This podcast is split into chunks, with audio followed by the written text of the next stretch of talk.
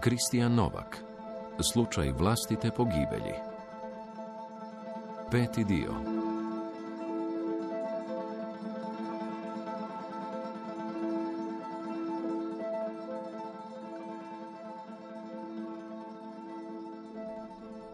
Moj dragi. Moj dragi nikad ne zbija glupe šale o meni pred drugima. Moj dragi govori samo lijepo o meni. Moj dragi kaže kad me neko bocne da sam se bogato udala, da se onda on oženio pametno i zgodno. Moj dragi ima lijepu glavu, redovito je pere. Moj dragi mi prigovara iznimno rijetko. Moj dragi. Moj dragi čovječ je kakav primjerak. Stvarno je zgodan. Nije se zdebljo, vjerojatno ni neće, jer pazi. Moj dragi nikad nije agresivan prema meni. I mrzim sebe. Što ga nisam nikad uspjela zavoljeti. Jer to bi bilo ta, tako korisno. To što ga nisam voljela, teško da je njegova mana. Prije moja. Odgovor na pitanje koji to klinac ne valja sa mnom, a u ovom trenutku možemo govoriti o nekim pogrešnim pretpostavkama s kojima smo ušli u cijelu priču. Ali evo jedne. Kad smo počinjali hodati, ja sam nekako prvi i zadnji put u životu se našla između nekoliko frajera. Izabrala sam mog dragog jer sam vidjela kako starimo skupa, kako starimo i umiremo. Vidjela sam povremeno pokušaje nekih turističkih reanimacija braka. Jedino nisam primijetila da nikad, ali nikad ne vizualiziram onaj dio između nas mladih i nas mrtvih. Nismo se puno svađali. Rijetko su se dizali glasovi, ali nikako da kliknemo do kraja i ne znam, ne znam kako to objasniti. Znam, znam, znam, znam. Ima žena koje njihovi partneri udaraju, žena e, svedenih na robinje i tvornice za isporuku djece. Izbjegla sam psihopate, svjesna sam svega toga dobro. I kunem se da nije bilo te epizode. Ostala bi s njim zauvijek iz pijeteta prema tim ženama. Nikad ga ne bi napustila. Da nisu bila ta dva, tri poteza koje je izveo kad mi je bilo najteže. Prvo sam bila kod doktorice, jer me već dva put zvala tajnica da trebam poslati potvrdu o bolovanju. Nakon te male pobjede, sjedim u autu i konačno osokoljeno pišem i šaljem poruku Sari. Sara, možemo li se čuti? Samo nas dvije. Ja bi da ovo izgladimo prije nego ode predaleko u krivom smjeru. Isporučeno. Dugo, baš dugo gledam te tri točkice što se gase i pale. Ajde, piši, Sara, piši. To je početak. Vratit ću se doma, pomirit ću se s dragim. Sutra sam već u školi, smijem se s kolegama u zbornici. Ravnateljica me zavjerenički pogledava, zločo je jedna mala, ja sliježem onako ramenima, anđel s greškom. I moj život ide dalje i dalje i dalje. I stiže poruka. Molim da mi se više ne javljate. Odvjetnik mogu oca mi je rekao da ne ulazim u nikakvu komunikaciju s vama. Ni u kakvu, Saro. Ne u nikakvu. Učili smo to i osim toga jebi se i tvoji roditelji i, i cijela njihova ergela skupa s njima. I stiže još jedna poruka. Od šoka mi je ispao mobitel iz ruke. Profesorice, možemo li se naći, Renato? Renato, kućo stara. A onda mi mobitel zazmrda. Nepoznati broj. Dobra večer, profesorice. Renato Hižman tu. Htio sam vam samo... Halo? Čujete me? Prvo osjećaj kao da gubim ravnotežu. Iako sjedim. Nakon toga, kao da mi mozak pada prema želucu, ali zapinje u grlu. Pokušavam se ne ispovraćati dok moja usta sipaju vatru. Svašta sam mu izgovorila da ne implodiram. Dosta sam toga mislila, ali nije razmjena mišljenja bila cilj te komunikacije. Htjela sam ga povrijediti baš, baš onako jako. Znam ja kaj si ti htio. To si dobio. Jesi sretan sad, Renato? Ajde reci. Ja znam da se hraniš s tim sranjima. Divno si nas sve odigrao. Imaš ti talenta. Samo šteta što si prokleti luđak. Ja znam zakaj se ti ne pereš redovito, Renato. Jer je voliš, a ona tebe neće. I ako, ako slučajno probaš, ako se malo dotjeraš, ako ošišaš to gnjezdo koje nosiš na glavi, ako, ako pripaziš možda na higijenu, daš doslovno sve od sebe, a ona te možda ipak ne bi htjela, eto, s tim se moraš suočiti. Ti si zapravo, znaš kaj, ti si jadan. ovak smrdljiv živiš, jer je to život s nekom malom šansom. Eto. Evo, sad ti reci, kaj si ti trebao? Htio sam vam reći da ste bili u pravu kaj se tiče onog policajca koji se ubio. Za dečka ovog od Sareza Mude, ne znam kakav je. Samo znam da su tad krenuli problemi za tog policajca. A moja mama bila je krizmana kuma policajki koja si je bila dobra s policajcem Nenadom Fegešom.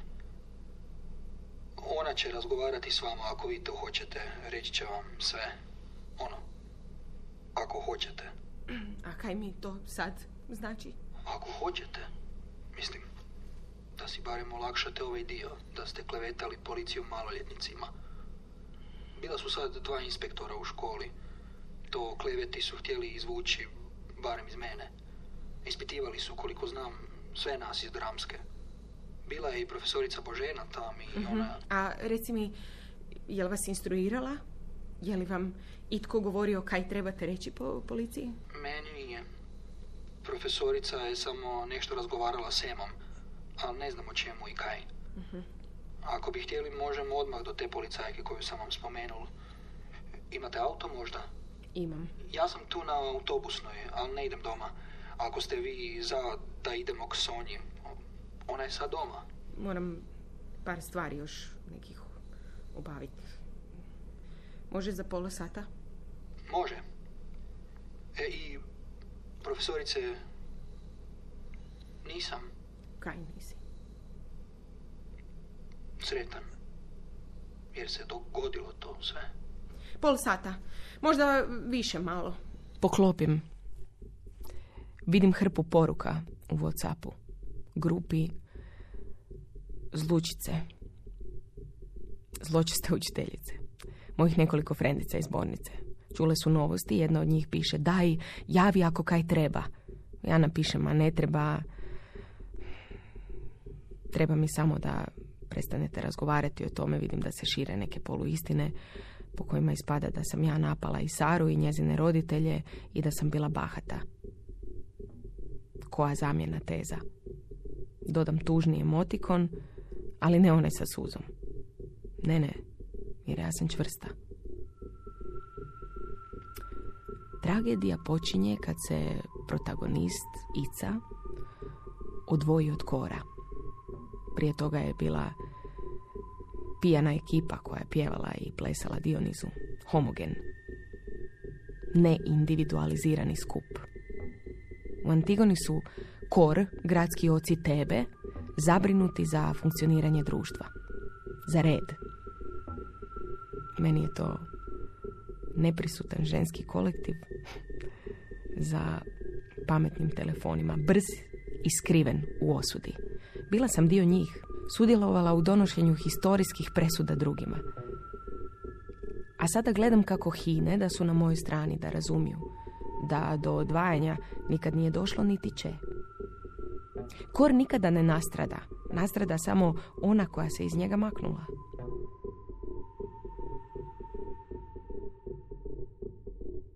Sat i pol vremena poslije, za stolom u garsonjeri policajke, Sonje, sjedimo ona, Renato i ja, ispred pepeljare i trećeg pelinkovca.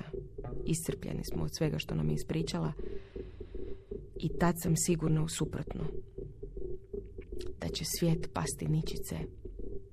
I vidim kako u bližoj budućnosti ravnateljica i Sarin tata kako se natječu tko će mi više ugoditi.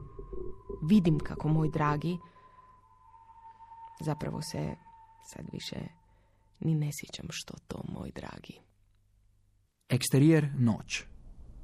Parkiralište ispred megamarketa građevinskog materijala. Marli i Petar, 27, izlaze svaki iz svog auta, rukuju se. Sjedaju u Marlijev auto. Znači, ti si iz Požege vozio sad? Sutra imam šihtu. Ne mogu nas provod. Ja sam na dopustu, pa isto najradije ne biš o tom. Ne mora ti biti bed. Ma nisam siguran ni da bi ovako došao na sprovod. Neno i ja smo bili stvarno dobri, ali ne mogu vidjeti te neke ljude tamo. Htio sam samo vidjeti tebe, ti, ti si neni bio uzor. Davno možda. Kad si ti otišao iz postaje? Ja sam zapravo kumio i molio za premještaj od kada sam došao. Nije da mi je bolje ni tu gdje sam sad. Samo sam bliže doma i nisam upleten. Mislim, nisam bio ni tu u Međimurju, samo posredno, preko tvog brata. Ali to se zakompliciralo i na kraju sam ga, ma jebi ga, ostavio. Ti si ga ostavio. Mene moj dom optužuju da sam ga gurnuo smrti jer nisam bio na njegovoj strani. Ali on je napravio da bude nemoguće biti na njegovoj strani. E, vidiš. Ja, jebeni, tvrdoglavi konj. Vas dva ste od samog početka bili skupa postaji. Ha, došli smo možda u par mjeseci razlike. Znali smo se s akademije, ali u početku nismo skupa patrolirali. Kombinirali su nas sa starijima. Ali smo se vozili skupa doma kad sam ja još bio na stanu tamo u Nedelišću. Pa smo puno pričali. Stalno je govorio o poslu i, i većinom je bio nezadovoljan kako se stvari rade, kako ovaj ono, kako ona je ono. Ja sam se pridruživao u tome. Neću sad govoriti da nije tako, kad svi znamo kako je. Nije s njim bilo puno zajebancije, čak je, čak je znao biti i, naporan malo. Stalno u poslu, nikad o curama, autima, izlascima, šta ja znam. Nije iz početka imao nekih problema, nego kad je kaznja tog dečka. Ovo je vozio 40 preko ograničenja, stari kolega ga zaustavi, vozačka, prometna, vrati se Neni za radarom i veli mu, navodno, dobro, ovoga budemo malo splašili pa džada. A Neno veli, kaj splašili? Vozio je ko manijak, znaš koja je kazna. Ovaj mu kaže da zna. Ali stari od tog malog sređuje policajcima gume, zimske, ljetne. Već godinama. Fini ljudi. A Neno, ak ti ne napišeš kaznu, ja bom. Kolega se samo nasmije, sjedne u auto i izvadi mobitel. A Neno se vrati. Znate li koliko ste vozili? Pa ne znam, prestigo sam traktora, dajte, bio sam kod cure, idem sad doma. Pazi, mali ne spominje oca. Nema onoga, znaš ti ko sam ja i tih sranja. Neno mu samo pokaže što piše na radaru. Mali krene da će se žaliti. Neno veli, to je vaše pravo, a moja je dužnost napisati kaznu. Ovaj mu samo veli da zabadav piše. Zna da poslije stari sve rješava. I ništa. Ode dalje, a Neni zazvoni mobitel. E, sad ja ne znam ko je bio. Jel bio šef postaje ili zamjenik? I veli on Neni, kolega, to se ne piše. Neno pita, kak mislite, kaj se ne piše? Ovu kaznu koju si napisao, to se ne piše. Mali je vredo. Veli Neno, vozio je 40 preko ograničenja, a to nije vredo. Dobro, nije, veli mu nadređeni. Ali onda mu to veliš i drugi put bude vozio manje. A Neno, pa sad je dobio kaznu. Mislim da smo postigli isti cilj. Naš Nenu, kad krene onak, ko pametnjaković. Nismo, veli mu nadređeni. Kak nismo? I nadređeni uzdahne, kao... Jebote, sad ja moram klincu objašnjavati. Imaš auta? Imam, veli Neno. Ej, taj auto ima kotače. A kotači imaju gume. A Neno šuti i kuha. A znaš kakav je kad mu se netko ide praviti da je pametniji od njega. E, mogo si si gume srediti. Sam si mora upozoriti maloga i to je to. To piše negdje u pravilniku, pita Neno. Ne piše. Ali takvi kak si ti, i onak ne bi znali pročitati. Tebi treba nacrtati. Drugi put ima da poslušaš starijega kolegu. Jasno? A onda dok poješ još žganci i žganci, onda piši kazne. Ja budem postupao po važećem zakonu. Ne, no. Morao imati zadnje. Pa znaš i sam. Nije znao pojest govno. Ha, naravno, kad mi je to pričao, snebivao sam se skupa s njim. E, tad je nekako krenulo. I još ga je dohvatio neko od nadređenih. Ko? Ne znam. Ali tko god da ga je oprao, nije imalo efekta. Nije dugo trebalo i Neno opet opali. Ovaj put neki političar, cvrcnut za volanom, taj je počeo s onim, znaš ti ko sam ja. Neno traži alkotest, ovaj se protivi i to traje. Već mu i žena sa suvozačkog viče da mora na WC i nek puhne konačno. A Neno joj veli, ako puhne, onda budete PHK do doma morali. Političar veli da kaj se ovaj obraća supruzi. Neno veli da se ona prvo obratila njemu i sad kreće svađa. Prilazi kolega, isto stari lik, jedan od normalnih. Veli Neni, daj ajde, znam čoveka. Župani je, stalno hoda po sastancima, nema kazni. A Neno veli, nema kazni jer mu ih nitko nije napisao. Onda političar plane na starije kolegu, kak si to mlade odgajate. Neno veli, mene su doma odgojili. I nastavi, ako odbijate alkotest, dužni smo zvati hitnu da vam uzmu krv. Tu počekajte malo. Sjednite u auto. Političar uzima ženin mobitel i naravno, za sedam minuta ne dolazi ambulantna kola, nego dolazi druga patrola. Naglo naručena smjena. A Neno i njegov kolega moraju postaju. Kolega do stanice urla na Nenu. Zapovjednik ih dočeka, također viče. Stari kolega samo traži da ga ne povezuju s tim sranjem. Mislili oni da su ga ušutkali, evo, začepio je, sad smo ga odgojili, neće više. A Neno, drugi dan, hop. I nadređeno mi kolegi naručio interni nadzor. Moglo je ovoj dvojici biti gadnije da se Neno nije zajebao. Tvrdio je da je vozač bio pod utjecajem alkohola, a to nigdje nije dokazano. Jer ovaj nije puhao. Kad god mislim o trenutku na kojem je još moglo biti povratka, mislim da je to moglo biti tad. Političar je dao iskaz da je Neno bio iznimno bezobrazan i odjednom je umjesto. Policajac zaustavio lokalnog moćnika koji je očigledno bio pod utjecajem alkohola, ali su ga u utvrđivanju stanja i kažnjavanju počinitelja spriječili njegov kolega i nadređeni, nastalo ovo. Mladom policajcu izrečena stegovna mjera zbog iznimno drskog ponašanja spram sudionika u prometu kojemu nije dokazan nikakav prekršaj. Da. A Nena o tome pričao, sjećam se, dosta veselo. U stilu, imam sve pod kontrolom. Evo do jučer, kad sam čuo da je mrtav, pa nisam znao je li on doista toliko jak ili, ili samo ne želi priznati da srlja propast.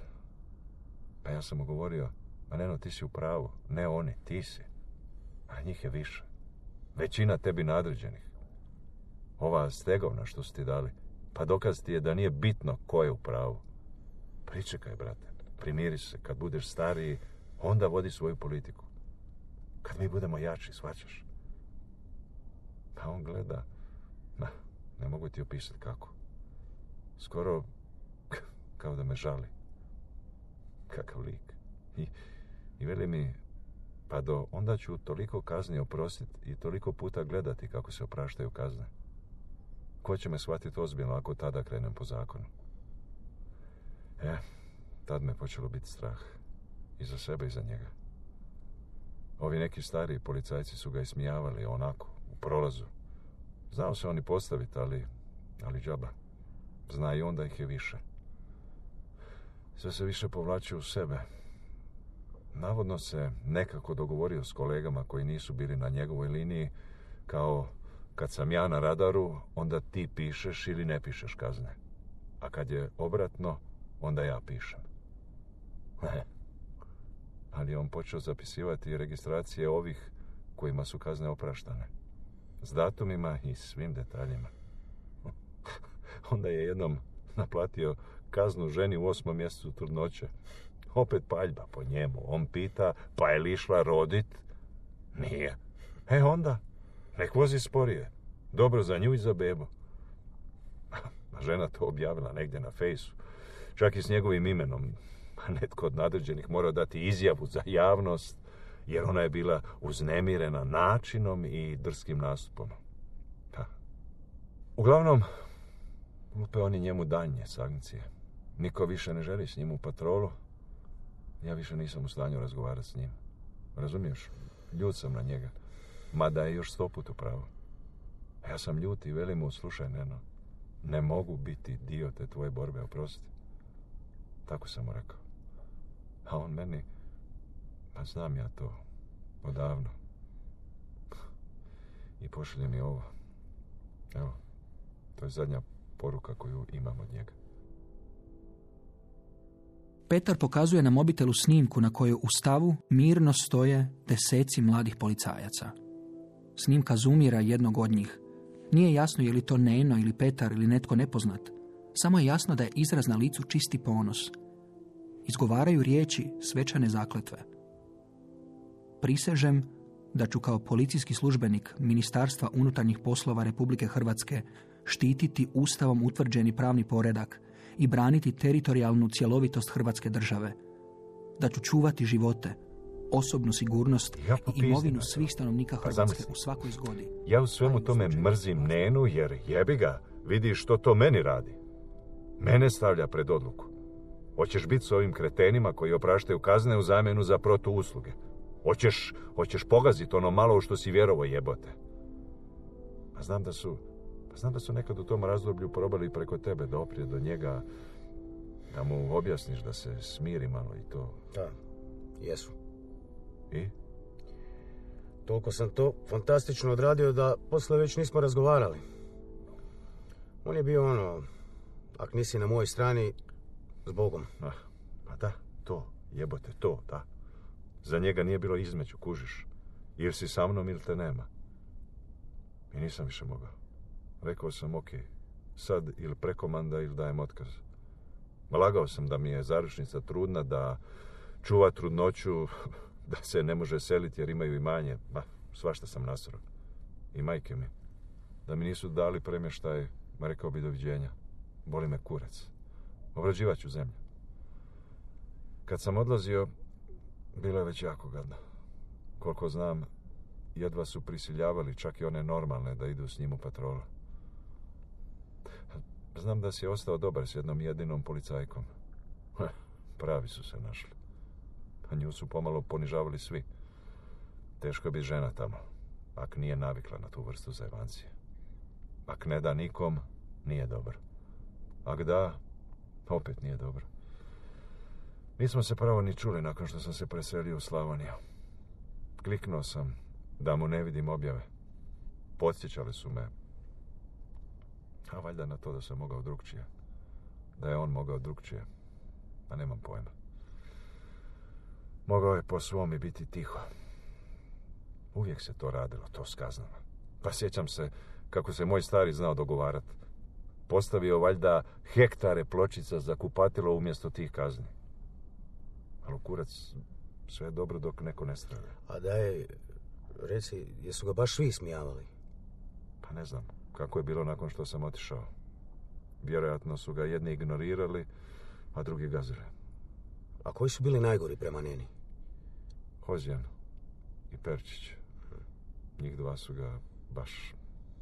Ma, teške budale. Protiv njih je valjda skupio najviše dokaza. Jesu mu prijetili? Ma mislim da ne. Više spačke i smijavanja i takve stvari. Znali su da bi Neno prijavio prijetnje. Bar dok sam ja bio tamo. A kak da svojima doma objasnim da se sam ubio jebi ga? Iskreno nije mi to palo na pamet dok nisam pročitao na internetu. Da bi ga neko... Pa jebe mu mater. Jesu kvarni, ali, ali su ipak murija. Jel ima neka istraga? Ima, ima, da. A znaš kako to ide? Ma. Sigurno ne bu spriječilo paranoju kod mojih. Čuj, Slavonac, hvala ti kaj si došao. Ne znam kaj bi ti rekao. Znači mi. Ti smijem dat bar pare za Ajde, gorivo. ne- nemoj da se sad posjeđamo. Ah, Što bi dao da jebo im pas mater. Doće na naplatu, kad tad. Želim žive dovoljno dugo da im hračnem na grobove. Marli mu stavi ruku na rame. Petar bez riječi izađe iz auta, uđe u svoj. Marli ga prati pogledom kad ovaj odlazi iz parkinga. Otvara poruku. Oprosti kaj ti se javljam tak iz nebuha. Svašta bi ti rekla dok si u ovoj situaciji, ali za to ima vremena. Ono za kaj nema vremena je na broju koji ti šaljem u sljedećoj poruci. Ona čeka da joj se javiš. Bila si je jako dobra s Nenekom i veli mi da je prilično sigurna da ti nisi bil svjestan nekih stvari oko toga kaj se događalo s njim pred kraj. Marli krene tipkati odgovor. Prije nego bilo što pošalje, zazvoni mu mobitel. Javlja se. Moraš prosim te dojti čim prije do mene u upravu. Kaj je za problem? Tok, kiši, pljušti, reklo bi se. Pošljemo nekoga po tebe. Ne treba, blizu sam.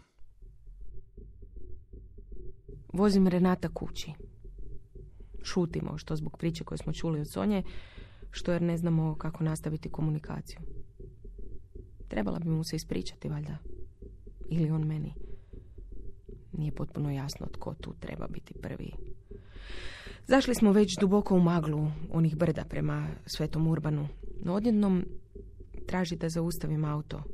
Praktički usred ničega. Gledam okolo, ne nazire se nikakva kuća u blizini, samo šumetina i ledeni mrak. Renato, ne motaj, no, vozim te doma. U čemu je sad problem? Ne budete se sad po toj poledici tam zavlačili. Pa dobro, a gdje si doma? Kaj, živiš sa šumskim životinjama? Ne, s bakom. Tu je hiža, po prečecu, pet minut hoda. Ali s autom je problematično. A kak to da ne živiš sa svojima? E, kaj budete ve dalje? Idem do jedne novinarke. Sročit ovaj svoj komad priče, nekak smanjiti štetu, valjda, nemam pojma. Ili da se bar šteta preusmjeri na one koji su ju zaslužili. Se čuješ kaj s drugima, s dramske? Ne. Nije da smo u kontaktu. V stvarnom životu. A zakaj to? Navodno imam zeznutu narav. Imam je i ja. Ono kaj sam ti prije izgovorila, nisam mi- mislila tak.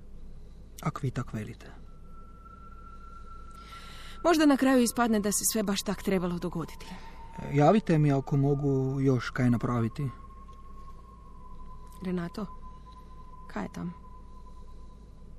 Je tam mjesto gdje se događa ono kaj si... Ono kaj smo na dramskoj... Ne. To je mesto kam odidem, dok moja zeznuta narav doma napravi sranje. Dobra je. Samo nema tople vode. Ima sapuna, ali mi se ne da na vijek floncu.